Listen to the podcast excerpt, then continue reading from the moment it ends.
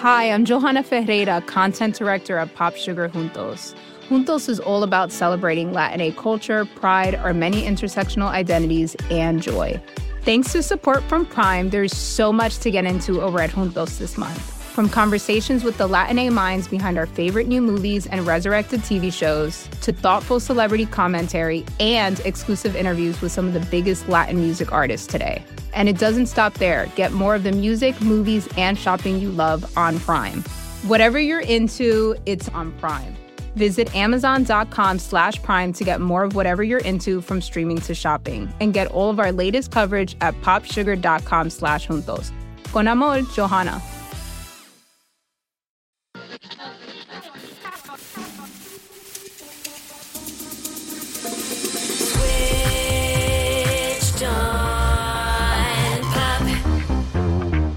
Welcome to Switched on Pop. I'm songwriter Charlie Harding. And I'm musicologist Nate Sloan. So, Nate, this week we have a musical mystery. Hey, Charlie and Nate, it's Sarah from Berkeley here. What is going on with We Don't Talk About Bruno? We don't talk about Bruno, no, no, no.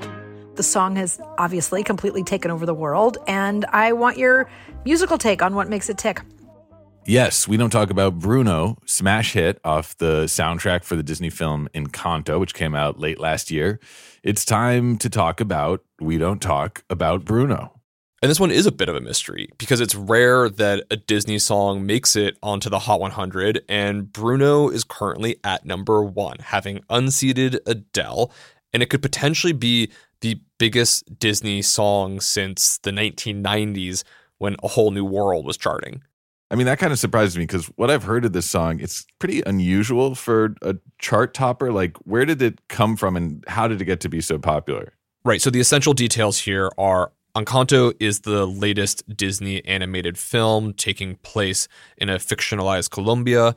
It follows the Madrigal family. They each have special powers, except for the protagonist, Mirabel. They have a forgotten uncle. Mm. Bruno. Ah. He's got a two sided gift for seeing the future. Not everyone likes the future that he sees, so he goes into exile. The extended Madrigal family are gossiping in this ensemble song featuring multiple characters, cousins, aunts, uncles, figuring out what's up with this exiled Uncle Bruno.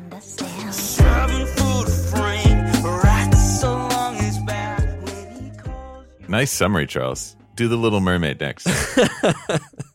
Songwriter Charlie Harding explains Disney songs in Spin-off 30 seconds or less is the yeah, exactly. I'd listen. You asked why is it a hit? I think that's why we're here. I have my theories. Hmm. I imagine you have your theories. What are you hearing? The very first thing I hear when I listen to We Don't Talk About Bruno is the musical accompaniment. Let's zoom in on the piano part.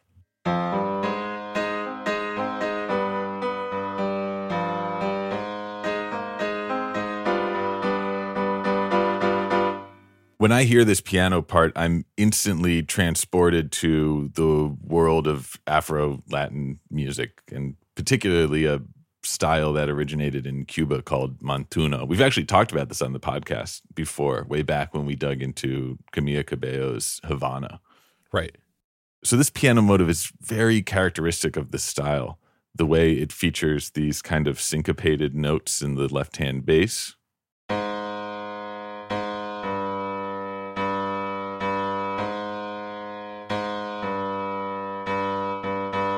Yeah, played alone, it's almost not enough information to even tell where the beat is. Yeah, it's very disorienting. The right hand kind of grounds you in these arpeggiated melodies.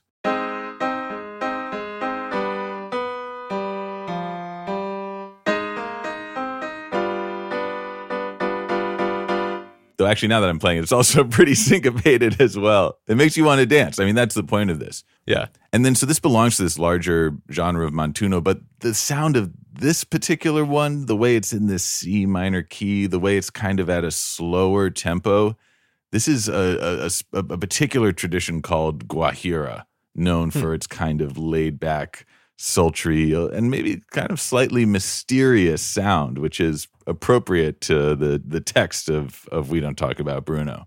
Yeah, you're right. In fact, Lynn Manuel Miranda, the musical auteur from Hamilton, In the Heights, Moana, who wrote this song, Bruno.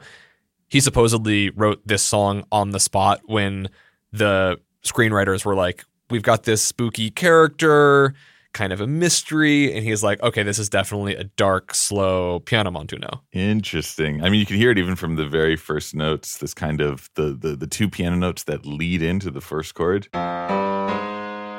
It's like there's something a little It's dark. a little dark about it. This is menacing. Yeah, we're in a minor key. And then this tense seventh chord that ends each chorus. Spooky. There's a lot of a lot of suspense here.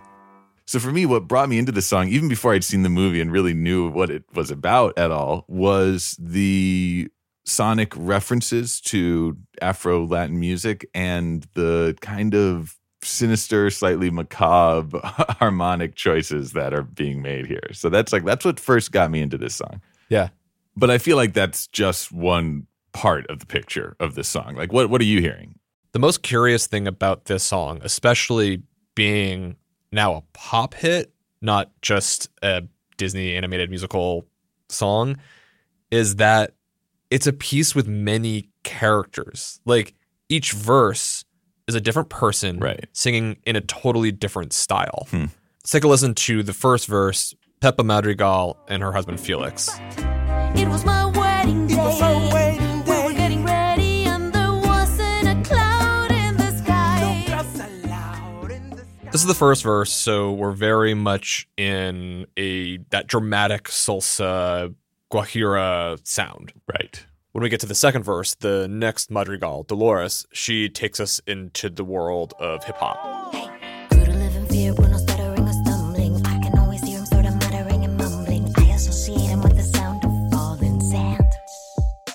Or maybe even like Latin trap. Definitely, yeah, I like the sort of ASMR whispered rapping that she's doing here. It's like and like the bass kind of becomes an 808 at, at that moment. yeah, exactly. What? That's cool. I didn't really pick up on that. There's more characters. There's more characters. We go to verse 4 Uh-huh. and Isabella sings basically a ballad. Hmm.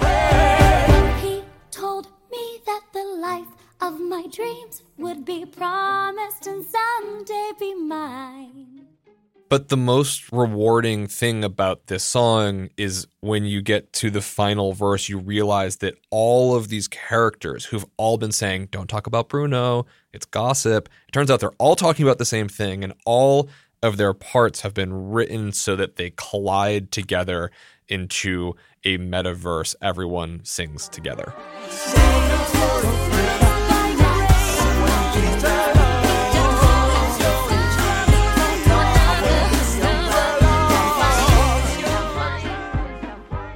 Cool. So there's kind of a genre and sound for everyone. Hmm. My first reaction was like, well, this isn't very much like a pop song. It does too many things at once. Right. And then I realized, like, I feel like one of the biggest trends that we've spoken about on the show over the years has been the way in which song form has been upended, which genre has been upended. Right. Artists like Drake and Future on their song Life is Good have two completely different songs mashed together. Someone hit your block up, I tell you if it was us.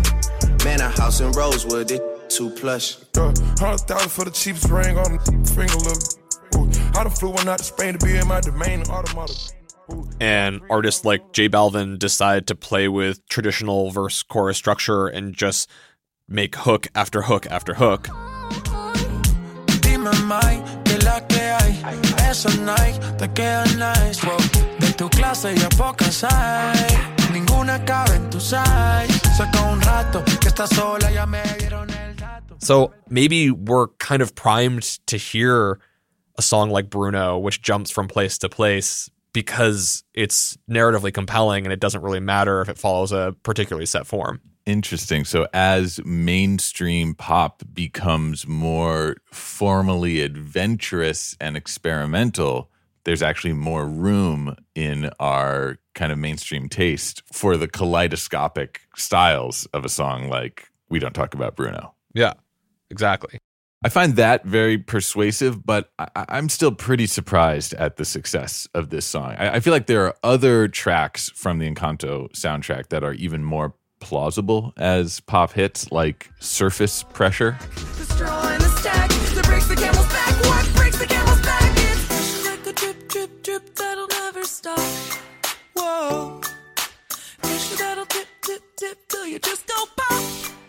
Like, that is a pop chorus to me. It's got a beat, it's got a repeating chord progression, it's got a melody that cycles around and round. I, I hear that and I think, oh, yeah, that works as a pop song. Actually, no surprise, Surface Pressure is currently in the top 10 as well. Who knows? Maybe it could reach as high as Bruno. Okay, so I wasn't wrong in my diagnosis of the pop predilections of that song. Yes, you are a pop oracle. Bruno is still it's weird. It's different. It doesn't correspond to most of what's on the chart. So I I'm going to need you to unleash your most uh, esoteric theories as as to why the song has become so successful so I can truly appreciate it. You know I will, and I'm going to do so in the second half of the episode.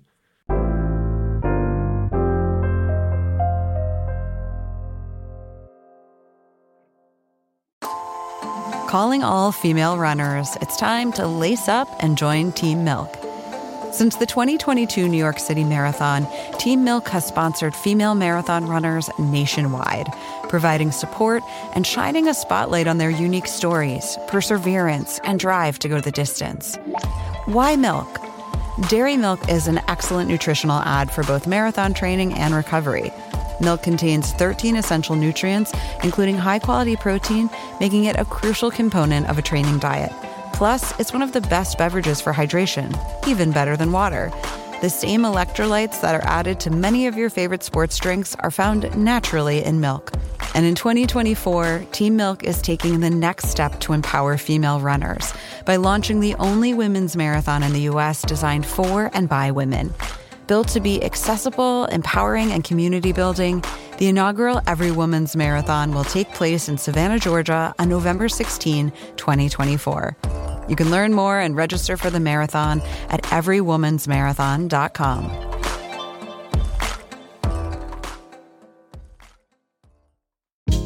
Hey, this is Scott Galloway, author, professor, entrepreneur, and most importantly, host of the Prop G podcast. We got a special series running on right now called The Future of Work, where I answer all your questions on surprise, the future of work.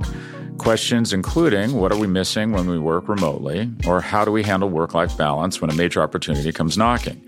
From the provocative to the technical, we're offering insights you won't want to miss. So tune in to the future of work, a Prop G Pod special sponsored by Canva. You can find it on the Prop G Pod wherever you get your podcasts.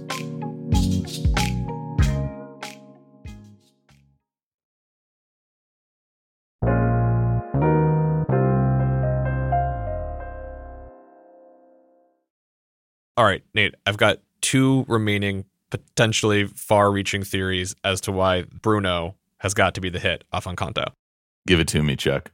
Well, the first is that no matter what we do, we cannot escape Lin Manuel Miranda. okay, I'm I think I can see that. yeah, and he's been working this sound of putting together contemporary popular music and Mhm. blending it with the world of Latin pop. He's been doing this for a while now, Sure. right? His first Broadway musical, In the Heights, does just this. Yes, but they press through the mess, bounce checks, and wonder what's next. In the heights, I buy my coffee and I go. I buy my coffee and set my sights. on hmm. There we go. You've got your piano montuno, you've got the rapping mashed together. We've heard this sound. But it's more than just the genre connections. There's a certain way that he writes. There's a lot of sort of like musical genre tropes and things that he does over and over again that feel familiar. And if you've been exposed to his work, which is really hard not to have been, you're going to be more primed to enjoy Bruno. Okay, I'm intrigued. What are some of the tricks in the Lin Manuel musical playbook that we might encounter here? to be honest, while I enjoy his work, I'm not enmeshed in it in the same way that my wife is. Mhm. And so I had to call on Bess to answer this question. Nice. Okay. Wow. Bringing the big guns. I love it. Our Lin Manuel Miranda Whisperer. Do you know what we're going to be listening to? Lin Manuel Miranda. Do you know what it's from? Hamilton? She hadn't seen Encanto. What? This is the this is the hit song from the movie Encanto. Okay. She's never heard this song. God, this sounds just like the Maria Reynolds song. She's referencing a song from Hamilton. And I said, no, please, sir. That's what it reminds me of. It's the bodice ripping song. No, no, he told me my fish would die, the next day. Yeah. No, no. He told me I'd grow a gut, and just like he said, he said that no way. This is it. I did it. Did I solve your Lindemann well mystery? That's the best I got. That was awesome. Right. So the song Say No to This from Hamilton has this very similar no, no, no quality as the Bruno song. In fact, Lin Manuel named the character Bruno because he liked how no, no, no, no, no worked. So he relies on some common tricks. That's amazing. Bess, you're on the payroll. I'll let her know. For me, there was one moment that brought me right back to Hamilton, and it's in that ballad section sung by Isabella that you referenced earlier. And it's it's when she does this particular kind of vocal embellishment. It's when she sings, He told me that my power would grow. On the word grow, there's this spe- specific kind of melisma, like grow. Me that my power would Grow. grow, like the grapes that It's a subtle thing, but it's exactly what happens in the song Satisfied in Hamilton when uh, the, the Schuyler sisters are singing. And it's actually in the same exact key. They do the exact same melodic motive uh, on the word Eliza.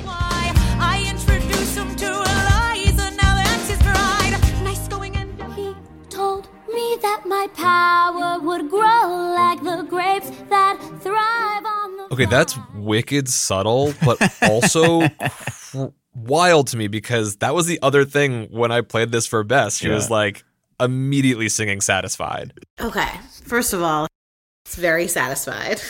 God, I hope you're satisfied.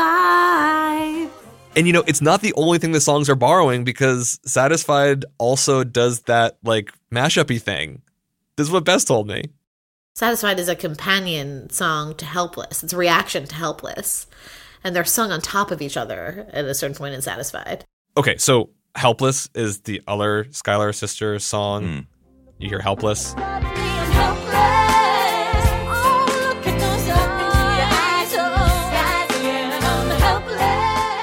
And then in Satisfied, that little melody comes in again. You have these characters colliding. From this place. Then I turn and see my sister's face, and she is And I know she is So wild. It shares not only that, what are we going to call that embellishment? We need to name it. Call it the, the Lin jump. Not only does it share the Lin jump, it also shares that characters mashing up their different perspectives, colliding on each other, just like Bruno does. I feel like Bruno and Satisfied are are begging for a mashup, and maybe someone already has, but if not, there's an opportunity there, and we're offering it to you. Wait, Nate, I've got one more Lin Manuel thing that he does. A Mirandism. This might be a Mirandism. This might be more of a musical cliche, Mhm. but he loves to completely cut the lights, zoom in, light spotlight on one character Yeah. in the middle of a song Uh-huh. at the peak drama, Right, right? right. So it happens in Bruno. He told me that the life of my dreams would be promised and someday be mine. You get the same thing in the song Wait For It from Hamilton. What is it like in his shoes? there it is. It's in my shot from Hamilton. I imagine death so much it feels more like a memory. Oh my When God, Stephen wait, this is so good. seven feet ahead of me. That's amazing, Chuck. We need a name for this one too. I almost think of it. It's like running off a cliff, kind of like you're like getting, you're going higher and higher and higher, and then you just like are in free fall. It's very effective the way he does it. So we have the Lin jump, which is the little melody thing, and then we have the free fall when you jump off the cliff and everything is gone and you're just like floating there, waiting to see what happens. Works for me. Works for me. Okay. I'm sure there's like infinite more little cliches and things that he does. Mm. They work. They keep pulling me into the songs. I totally agree. He's been doing this stuff for years. The songs are wildly popular, and it just kind of makes sense to me that at this point, that one of them or several of them would end up charting. But I think the reason why Bruno, of all songs on the Encanto soundtrack, is the one that's going up the charts is because it feels extremely connected to the language of contemporary popular music. Mm. I hear at least four references. Okay, cool. I'm curious to to hear like what the reasons are because again, I don't hear this as belonging to, you know, the typical top 10, this kind of dramatic, multi-character Broadway style musical theater number. Like what is it doing up at the highest reaches of the top 40? That's because the first reference I hear hasn't been on the charts for a minute now. You ready? Cautiously. I got nothing. Are you kidding me? One more time. One more time. Just the first two notes. No, no, you don't get this. That's not that's that is patently different. The beginning of Bruno, which we already talked about on this episode, those opening notes as being mysterious. That is entirely different than Britney Spears. Those are not the same. I don't know. Strike this is that- the most diminutively silly connection I've ever drawn. Maybe it's nothing. It's not a connection. Just not a connection. Strike it from the record. okay. I got another one for you. Okay. Yeah. Wow. You're not off to a great start. So let's. God, I hope I can win you back. All right. All right. The verse in Bruno where things go into the ballad world. Uh huh.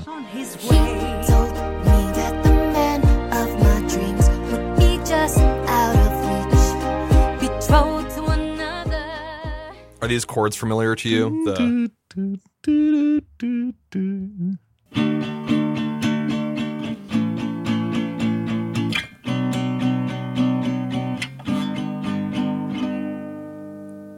That is one of the most ubiquitous chord progressions in pop music.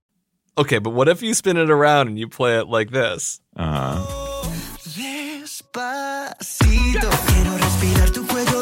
Deja que te diga cosas al oído. Para que te acuerdes si no estás conmigo. Despacito. Despacito does it like this. Bruno does it kind of in the inverse. Okay, you're warmer. You're warmer. You're, uh, it's it's not the the the complete pratfall that was your your opening salvo here. This is your your your. I'm giving you partial credit for this one. Thanks. Yeah, you're right. This is one of the most common chord progressions of all time. It's just a pop chord progression. But the connection to Latin pop is significant. Yeah, Right. I, I'll give you when that. Yeah. we hear we don't talk about Bruno, I think it's due to the overwhelming success of Latin music on the pop charts in the last handful of years, right? Like it makes me immediately think of a song like Cardi B, Bad Bunny, and J Balvin's I Like It.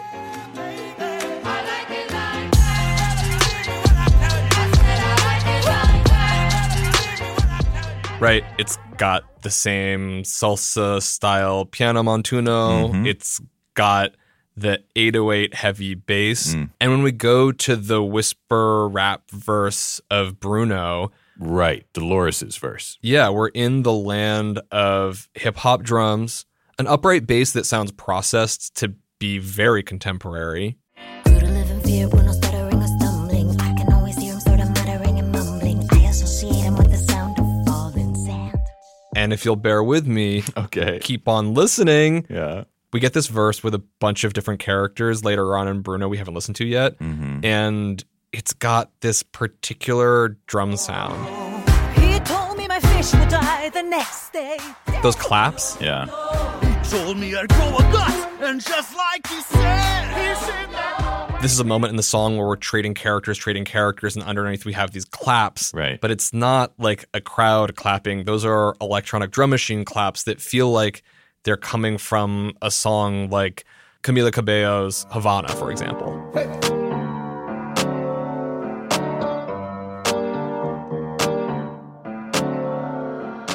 I mean, that last reference rings the most true to me. I mean, I mentioned Havana already as, uh, you know another appearance of our Montuno and the Guajira sound. So yeah, I feel like that's that's a I'm, I'm comfortable with that as an antecedent. I like hearing those hand claps there. I'm less skeptical than I was when you started. I do I do hear the the the modern references now in in Bruno, even though they're kind of like buried under the surface. I, I I do I do detect them. Yeah. I mean, it's smart production. Like this isn't just a song in an old school musical tradition by any means. They're using contemporary pop language and moments as minuscule as the sound of a clap to make us feel like it fits more comfortably on the Hot 100. But to be honest, answering this question of why does any song work? Yeah. Man, it's a million extra musical reasons. TikTok, blah, blah, blah, blah, blah, blah, right? Sure. It's tons of kids watching a Disney film, Uh-huh. loving it. Right. But then it's the song just working. And this is a weird song. Like, we haven't even talked about the fact that there's a lyric about a dead fish in the middle of the song. Like, it is truly bizarre. And I think it is a mishmash of all of these things the success of Latin pop, the, Sure. the empire of Lin Manuel Miranda, Right. the way that a piano montuno from salsa just makes you want to move a certain way. Mm-hmm. And of course, all of the subtle references to contemporary pop. Charlie, that's enough for me. I mean, when I listen to Bruno now, I'm not going to be so mystified. I'm going to be thinking about all of those connections. And I'm just going to be enjoying having a wonderfully weird and different song at the top of the charts. I think that's awesome. Switched on Pop is produced by Nate Sloan, me, Charlie Harding. We're edited by Jolie Myers, engineered by Brandon McFarland, illustrations by Iris Gottlieb, and community management by Abby Barr. Our executive producers are Nishat Kurwa and Hannah Rosen. We're a member of the Vox Media Podcast Network and a production of Vulture. You can find more episodes of our show anywhere you listen to podcasts and our website, switchedonpop.com. Also, we love hearing from you on the Twitter and the Instagram at Switched on Pop. Tell us what you're hearing in Encanto. What are the Lin Manuel Mirandisms that we missed and the other sonic references to pop that are layered in there? We're eagerly awaiting your response. We'll be back on Tuesday with a conversation with the electronic dance duo Sylvan Esso. It's going to be really fun. And until then, thanks, Thanks for for listening. listening. Why do you run? Why does anyone? I always thought that runners loved running, and that's not the case. Most runners hate running, but they choose to do it.